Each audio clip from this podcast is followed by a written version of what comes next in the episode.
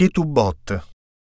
Il cuore della questione potrebbe essere, in fondo, proprio quello dell'alterità per eccellenza, del maschile e del femminile.